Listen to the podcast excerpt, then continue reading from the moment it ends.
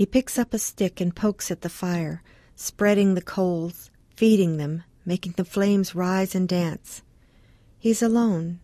The girls, still sticky from the marshmallows they toasted after a supper of hot dogs roasted over the campfire, even after showering in the campground bathhouse, are finally asleep, tucked in their sleeping bags on one side of the big tent. His wife must have fallen asleep with the baby. Now, with the campground quiet, most of the other families down for the night, he has the fire to himself. He's never told anyone. It's never occurred to him to say it out loud. But he looks forward to the camping trips they take on weekends in the summer and fall. He likes the way the two of them forget about the things that pull on them during the week the bills, the petty irritations at work, the thousand and one things that always need to be done around the house. He likes the way camping throws them all together without any distractions, the way his kids laugh and play, and his wife puts her Blackberry in the glove compartment and leaves it there. Well, they don't rough it by any means.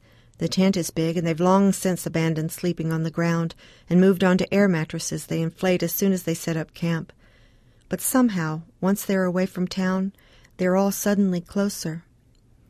Staring into the glowing coals, he thinks about the three children asleep in the tent two little girls and the baby boy, and it is like something reaches in and grabs the center of his chest. The overwhelming helplessness of love washes over him when he thinks about his kids and the way they played that day, with nothing more than sticks and stones in the dirt, laughing, chasing, delighting in the freedom to get dirty and sweaty, to not be put in the car and driven anywhere, or nagged to pick up toys and turn off the television. He thinks about his wife knowing exactly how she looks now, asleep in the tent next to his son, curled on her side, one leg stretched out from under the blanket, one hand under her cheek.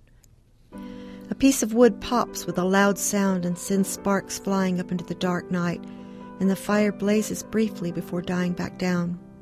He stares into it, lost in thought. Later, he opens the flap of the tent and steps inside. His daughters are asleep, sprawled on top of their blankets.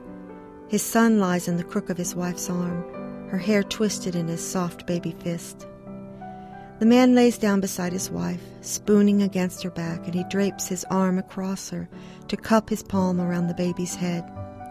And as he falls asleep, he is contemplating the comfort to be found in a fire that burns long and sure and slow.